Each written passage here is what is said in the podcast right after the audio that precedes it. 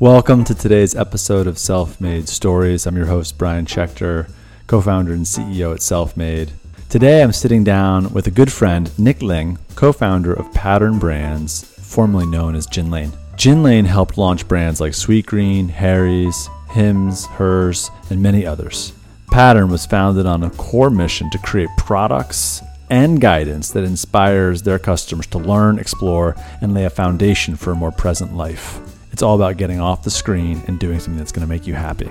You're going to love hearing how Nick frames what they're building at Pattern. It is deeply rooted in a sense of mission and purpose that we've talked about a lot at Self Made Stories as the key underpinning for business success. So, welcome to Self Made Stories, Nick. We're so happy that you're here. Thanks, Brian. Nick and I are friends, so that so for our listeners, viewers, just like get, there's there's some context here, but I'm excited to just do what we normally do in terms of just getting a pretty broad overview of your life and what brought you to here. Yeah. Uh, but before we do that, why don't you just explain a bit about what you're doing today? My name's Nick Ling. Um, I am CEO and co-founder of a business called Pattern Brands, and we launched Pattern Brands two months ago. So we're super early in our current journey. Um, Pattern Brands itself is a business built around the idea of how can we combat the burnout we feel all around us in the modern world, whether it's from technology, work, social media, all those things that maybe invade time that you used to have to spend with family or loved ones. And we're doing that by building a family of brands, each which give you quality time back in your life.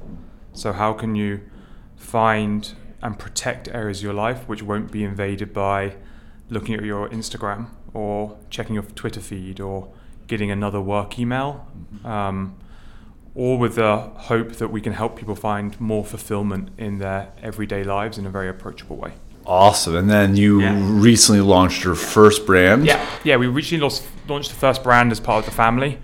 Um, so Pattern's the almost like the parent, and then our first brand is called Equal Parts, which is a cooking brand whose whole idea is to help people enjoy home cooking.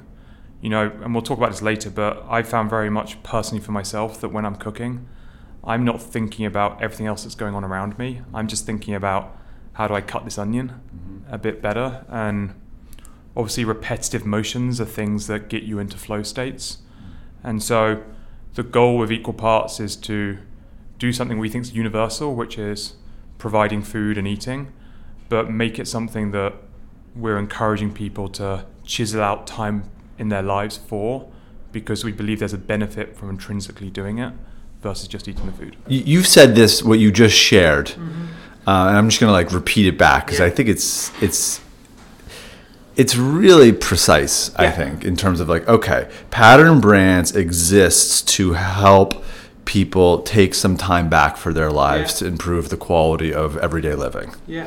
and that you're launching a series of brands to support that with the first one being equal parts to be um, supporting people to like bring cooking into their life Yeah. um, it's it's so um, like clear the, the, the the mission behind the brand and one of the things and we'll we'll talk about this in a bunch of different ways that we've been learning is like just the role of mission in building a Yeah. successful e-commerce business Yeah. very few founders start off with such a clear articulation of their mission. We actually just we had uh, Dave from Bombas last week. Yeah.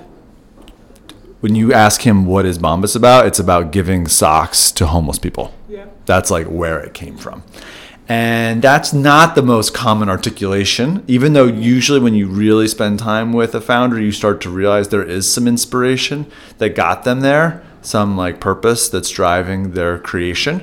Um, how, how did you, and this is, you know, you're two months in, but you've been doing this for a while. You've been around the building of brands for a while. And I'm curious, like, when did you start to realize the role of mission in building a brand? And maybe you could share your story about your relationship and building brands with Gin Lane and everything.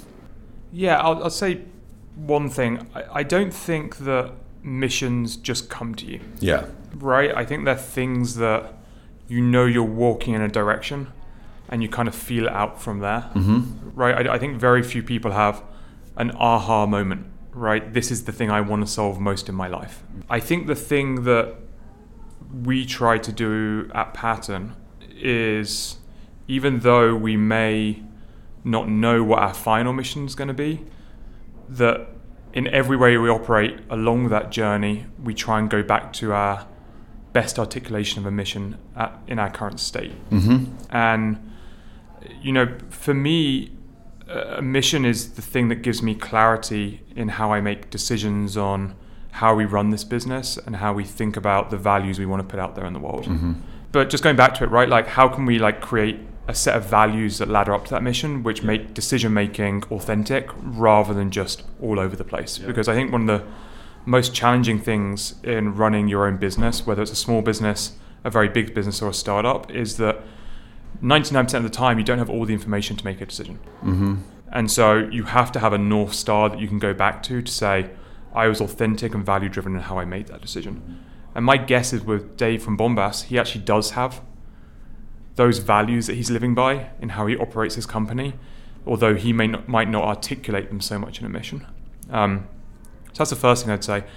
The, the, the second thing I think is interesting, and you hinted on this, my previous experience was running a company called Gin Lane, which morphed into Pattern. And what Gin Lane was was a agency that helped entrepreneurs go from having an idea to launching a startup to the world. And we were most effective at working with entrepreneurs who wanted to bring a consumer voice in the world for something that mattered really intrinsically to them. And so over the you know the course of bringing 50 plus new consumer brands to market, companies like Harry's or Hims or Sweetgreen, we were able to start seeing and learning from those people of, you know, what really makes these things ex- special and exceptional and what things are actually not quite so important. And the best advice I ever got was from um, Jeff Raider at Harry's. And what he talked about was get to what your really clear view of your brand is and then just keep on repeating it. Mm-hmm. Because I think for me, I have a very clear view of what we're trying to do with Pattern, right? There's burnout, there's quality time, there's creating space for yourself. But for everyone else, that's brand new to them every time they hear it. And through every touch point or channel your consumer knows about you or finds you, I think that you've got to articulate that in a lot of different ways. And unless you have that really codified, it's really difficult to do that, whether it's through your social media, your content, your website, being on a podcast, um, your customer service. And, you know, when I think about, you know, success for us as a business, right, obviously I'd, I'd be really excited to build a significant business that really drives the change we want to see in the world. But that's pretty unlikely just in the nature of building a new business. And I think like rewinding from there is like I'd like to lead a company and act in a values driven way so that we're authentic to the mission we're going after at every step of the way. All right, I, let's go way back. Where is all of this coming from? Like, tell us about your life. You can hear from my accent, I'm not from New York City. Um, I grew up um, just outside London. Um, you know, my mum was a maths teacher. My dad, my dad was an accountant. Um, they still live outside London. Um, you know, I think I've always been drawn to like problem solving that's really tangible to me. Right, I'm in like a very marketing mission driven place now, but I studied a degree in physics, right, which somehow couldn't be more difficult, different than brand building. Um, and I've often thought like now looking back at that, why did I study a physics degree or why did I make the choice of where I am now? And it all goes back to with physics, you could have a problem and create a system to solve that problem. And that's what always got me really excited about it. What pushed me away from more of a scientific type route was those types of things become very intangible the more expert you get. And um, through my career, I've really enjoyed being in places where I can start interacting with people as well as solving problems. What's your resume? Right, so I, I graduated um, from my physics degree, um, started out getting the basics of business, worked at a company called the Boston Consulting Group, which is a management consultancy for a few years where um, I just learned the 101 of like how to act in a workplace. It's kind of how I think about it. I was very raw coming into it. Where'd you go to college? I went to Oxford University. Um, it's funny. uh, I go back to Oxford and you know you study a physics degree. There weren't many options of non very traditional subjects you could study. Right. Right. I wasn't allowed to take any course except for maths or physics for So years. what do we have in England? We got Oxford and Cambridge. is Oxford's the really beautiful one? They're both very nice. They're both very nice. Yeah. Both very nice. They're both very quintessentially English. Yeah, I, I, I spent a summer, I think it was at Oxford. It was at Oxford when I was 16 and lived in an Oxford dorm. How did you find it? I loved it. This so this was in like 95. Okay. So it would have been before you were 2003 was Yeah, okay. there. So yeah, no, I got to live at Oxford before you. Yeah. I would get these like um um toast uh cheese toasts cheese, cheese toasty. Yeah. Oh my god, they were amazing. That's why I learned how to play pool too. I, I would play. Yeah, uh, that's a big thing, Uh, go. I would go play snooker. Yeah. At these like snooker clubs. Snooker. Snooker clubs. Yeah. I would, I like basically spent the summer playing that game. Yeah. Anyways, okay. So you're at, you're at um, Oxford, BCG or BSG. What is it? BCG. BCG. In where was where were you? I was in central London. Okay. I travelled a decent amount at that time.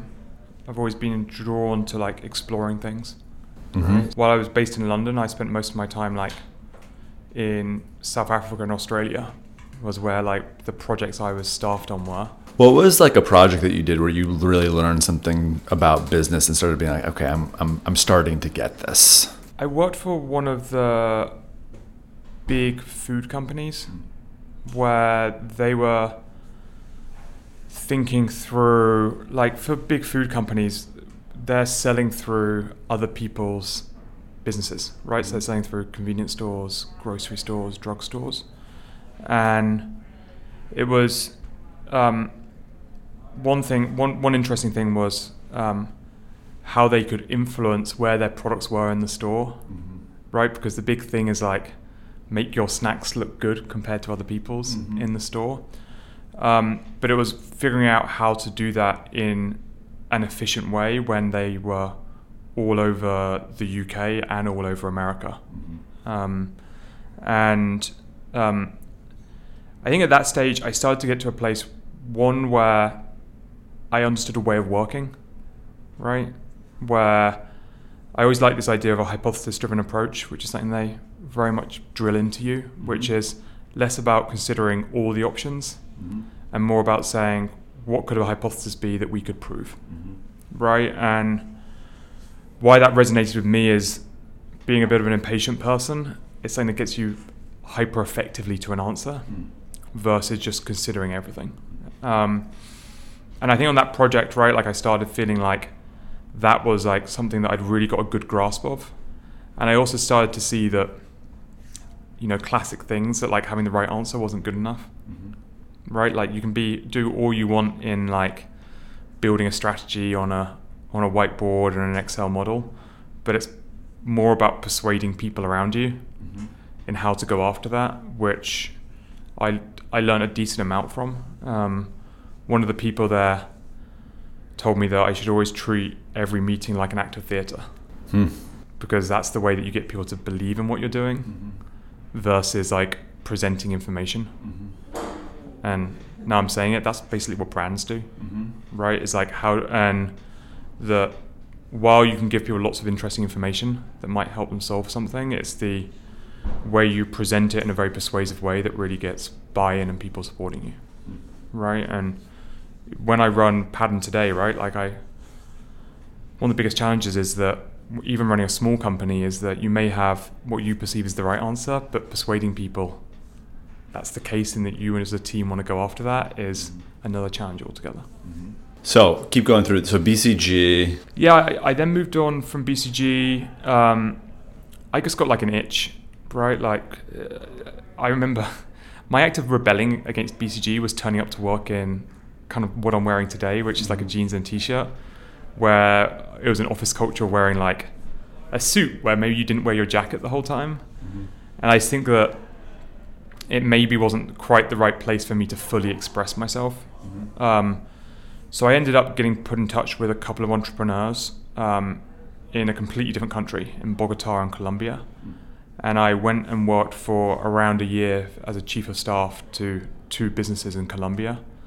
Um, one which was a microfinance business, so a business that was trying to reintroduce Colombians to the credit market by giving them small loans and helping them build a credit record. And the other was a film production startup, which was being built on the idea that LATAM content was going to be the next big thing for both South America but also the American market too. Um, so two wildly different things, but I remember I just wanted to ex- just get an experience where I felt some like real ownership and also like just be exposed to like more ways of working and challenges that I wasn't feeling in like more of the corporate job that I was in. What was that like? It was humbling for the first for the first while, right? Because you think you know everything and then you realize it's 10 times harder than you think it's going to be. Yeah. Consulting has that effect, I think. It's like I've come to see it as an incredible training ground. Some of the um, most effective people in startups that I know had a background in consulting, but they have to have some period where it's like, oh shit, I have to like actually do something right now. I have yeah. to like get something done and deliver on all operational the way, goal all the way. Yeah, right. And you get the you get the stuffing beat out of you a little bit. And you were so you went from that from the consulting into like a real operating yeah. function. Yeah, that's sort of like you you dove into the deep end. and like sense. in a country where I didn't speak the language. Yeah. In a completely new like working environment, right? A different, very different working culture, but it was almost what like I was craving. It was like an extreme ex- difference to what I'd gone through already so far. Mm-hmm. You can too often think career paths are like linear. Mm-hmm. Right, but you just want to get like vastly different experiences to see what sits well with you versus maybe what's not so intrinsically motivating mm-hmm. over the long term. Okay, so you did that a year. Yeah. And then? Then I came to the US and I went to um, business school at Harvard. Um, and that was um, seven years ago now. So I spent two years um, where I think the humbling experience of like figuring stuff out on the fly in Colombia I was kind of looking for like how can I expand my horizons of the types of things I could spend my time doing. Yeah. If I think if you go to business school, you want to go to one of the US schools because it's the place where that concept is done the best. Mm-hmm. That concept that like the network, yeah. the expanding the horizons. Yeah, and being able to learn new things and experience different types of people who are learning new things. I think um, you know, in contrast, when I left Oxford, there were no startup jobs to go to from Oxford. Mm-hmm. Even when I left London in like 2009, 10, I think the entrepreneurial ecosystem there was very, very, very nascent. Mm-hmm. Right? I think probably less than five real VCs in the entire market. Mm-hmm. And the contrast to coming out of HBS into the American market, where being entrepreneurial, trying to build your own thing is promoted, mm-hmm. and failing is encouraged, which is like markedly different than, say, how I was introduced to the labour market in the UK. Mm-hmm. And, you know, also, I'm part of the working generation where in my first month of work, Lehman Brothers collapsed. At BCG? Yeah. Okay. In 2007. Mm-hmm. And I think a lot of how each of us have built careers with stu- having a ton of student debt, mm-hmm. right? And then graduating in such an uncertain market is so different than what it would have been like graduating in like 1990 mm-hmm. and maybe how you'd have started trying to build your career mm-hmm. right it makes you want to take more risk because the other options to you maybe aren't as attractive in those types of um, environments and then straight from HBS to um, to Gin Lane yeah I um, how did that happen so my co-founder Emmett um, on the outside couldn't be more different to me mm-hmm. he's like a um, he grew up in Long Island. He um, has been in the creative community of New York his entire career, mm-hmm. all the way from just being a photographer to, you know, I think being incredibly influential in terms of how this modern wave of brands have been developed. Um, and we got put in touch by a common friend and just started to get to know each other. Um, at the time, he was feeling out of his depth on how to manage a business right? I think a creative skill set is vastly different, than a business skill set. Um, and I was just looking to get to know people who were doing interesting things. And before I jumped on board with Gin Lane, which was already around, um, we just got to know each other over the course of like six months, understanding how each other work, seeing if like we meshed well together, um, getting to know each other in like stressful and non-stressful situations. What was like a highlight brand for you guys? Or, or, a, or a moment where with Gin Lane, Gin Lane started becoming Gin Lane as it as what it became. Um, and then I also want to know about just the decision to get rid of Gin Lane. Yeah, exactly. It's fun, right? Um, Gin Lane was born as part of the New York ecosystem. Yeah. Right. So as like this wave of consumer brands, I think started with like a Warby Parker in you know like 2009, 2010. Gin Lane developed with you know this revolution in consumer brands and there were a couple of brands like Harry's and Everlane which we were involved with and we learned a lot on but we weren't the number one protagonists Mhm. in really creating them and I think we started feeling finding our own feet really clearly with a brand called Smile Direct Club which was interesting for us because what Smile Direct Club is is a disruptor of Invisalign.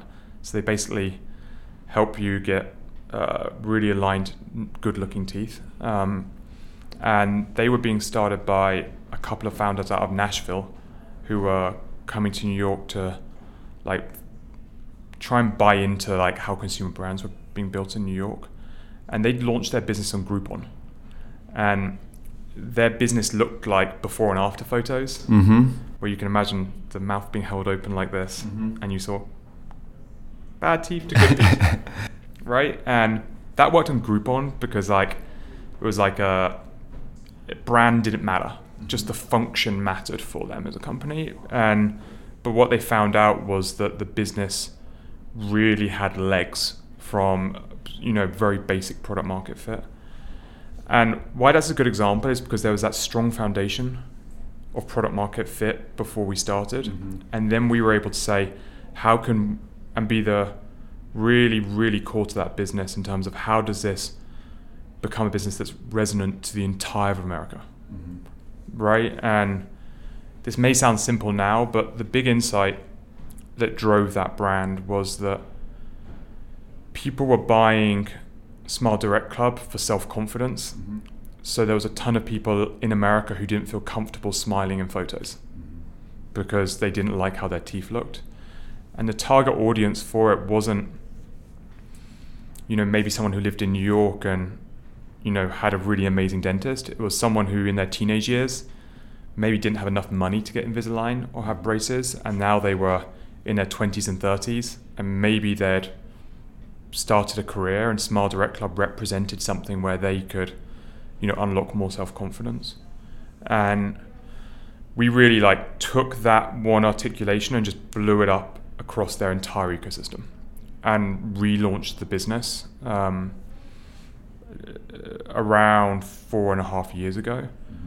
Um, they now have, I think, nearly 200 stores across America, um, do close to a billion dollars in revenue, um, and recently IPO'd right on the market. And things that were cool for us were one, we felt really part of this. We also invested in that brand.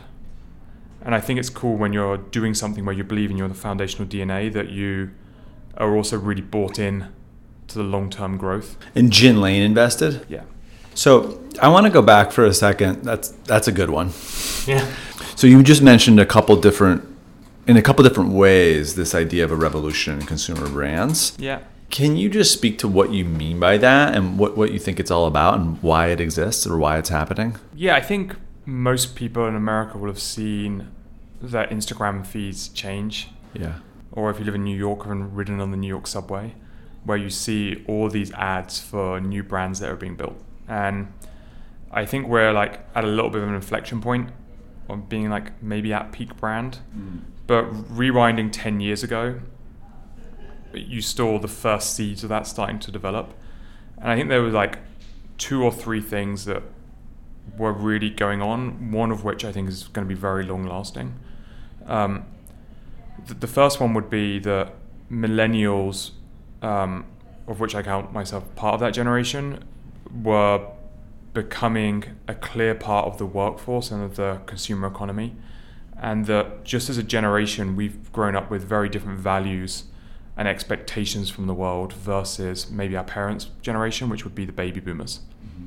So, you know, I think baby boomers would have valued, um, say, if we stay in food for a minute, right? Like having everyone having mass availability of tasty food, right? And so companies like Kraft were really grew in that era where suddenly the whole of America could have high quality, tasty food fast forward 50 years to the or 40 years to the millennial generation, we kind of take that as expected, right? Just having tasty food isn't good enough. It has to be healthy. Mm-hmm. It has to be made in a good way. It has to be good ingredients. It has to be um, um, sustainable, right? And I think it's very difficult for existing brands to morph to that new identity, right? Like, um, say Heinz, for instance Heinz ketchup is a classic example of flavor for the whole of America developing right for the baby boomer generation.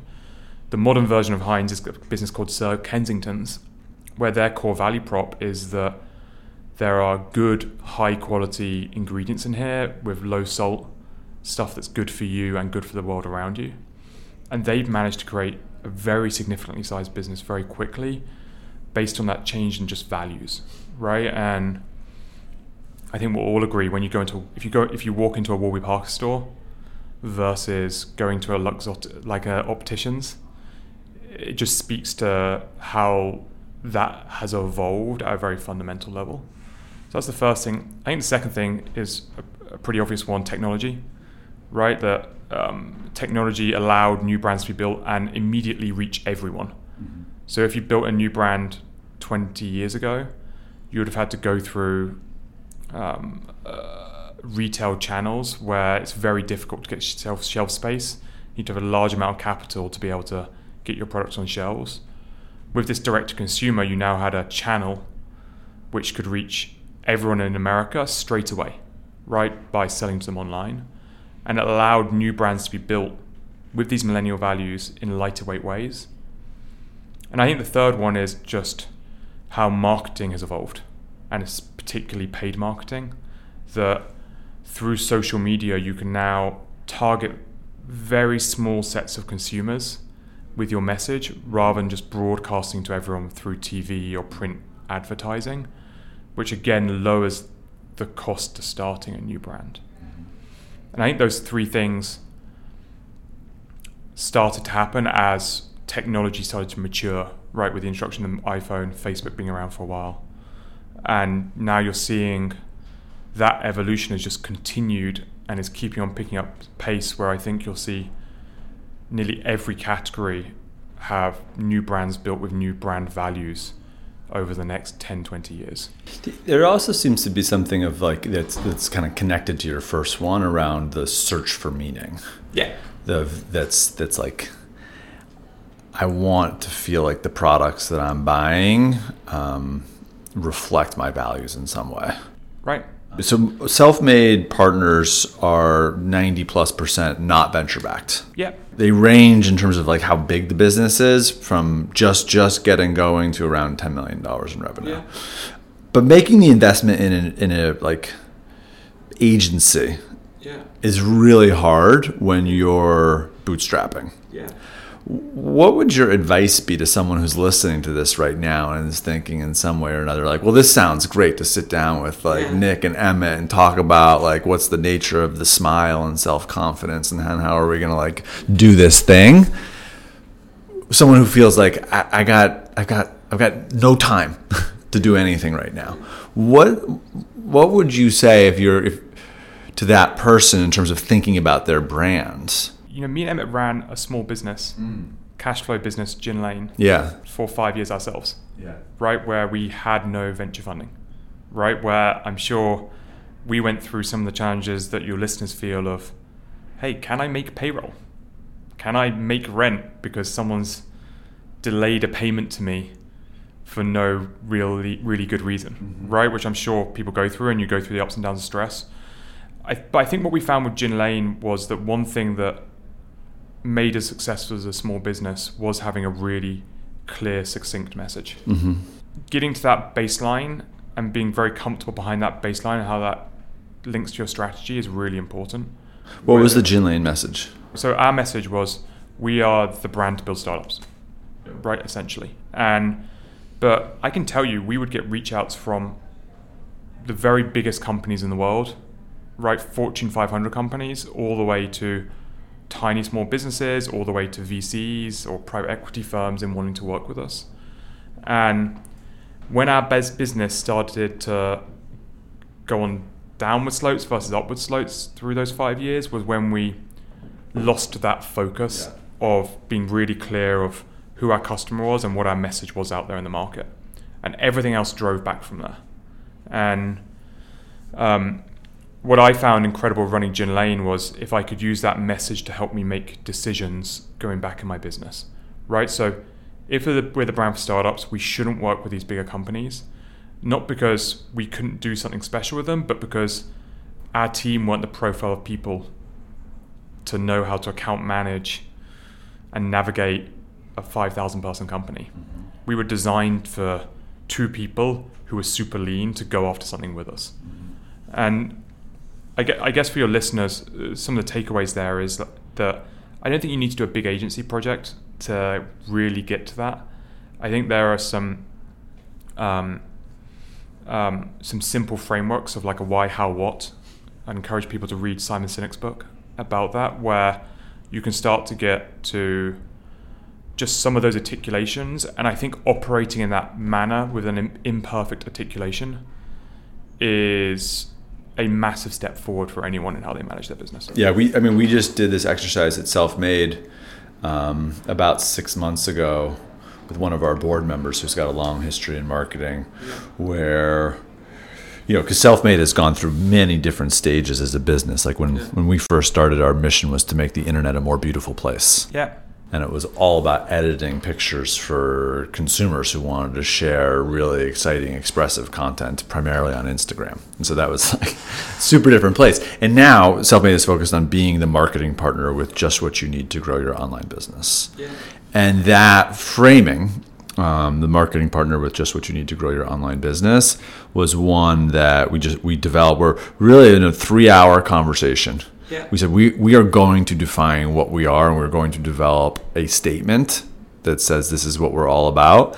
Um, and we can change it later if we want to, but we're going to stick with it for at least a quarter. So at least for 90 days, we're going to all use this statement. And so we're now like six, probably six months into it. Oh, good. And it's serving this function. Um, you know, we, you know, we, in terms of who we work with, um, and in terms of which is the biggest thing i think that's the biggest thing is when you start saying no even when it's hard to say no because you want the thing that you're going to get from the yes um, except it's funny you, you start to move faster. It makes you leaner and more effective yeah. right? And suddenly you have more time right? Yeah. because it delineates where you should spend your time. Um, I'd also say, and this is the other thing, and salespeople who listen to this will resonate with this. People don't, uh, whatever a business is, whether it's a B2B, technology, a big brand, a bookshop, you, you, you, you don't buy things based upon function, you buy them based upon stories. Yeah. And humans communicate based on stories. And I think it's really important to have that guiding statement which helps you make decisions and then a story around why that matters. Yeah right? And um, for me, I think that whether you're pitching someone through a sales meeting, it's less about the facts and more about the story that you're going after. Mm-hmm. Whether you're building a brand, to try and sell to consumers, really what consumers are buying into is a feeling rather than a function. Mm-hmm. That, that uh, people can push past functions that don't quite make sense if they emotionally connect with something. Mm-hmm. And um, I think there's a, a lot of really good small businesses that have done that very well early on. I always think about like Danny Meyer when he first opened a restaurant and like having this very, very clear view on hospitality. Mm-hmm. That's something that's carried him from being a small business to a very, very big business now mm-hmm. with Shake Shack. Um, and I think how you're talking about it, I, I think three hours is just, I think it's, it's just important you're not zero on this. Mm-hmm. Right, you don't have to be hundred. Just step from zero to one. That that's how you want to operate your business. And and I think what it is is that you can it can be iterative. Yes. But it's just this idea of I'm going to have a concise, clear understanding for myself and for people I'm interacting with at all times about who who we are. Right. Hope you enjoyed that episode with Nick as much as I did. It's just the beginning. Part two, we're going to get more granular and learn from Nick how he thinks about the day to day with Pattern and how he's going after acquiring their first customers.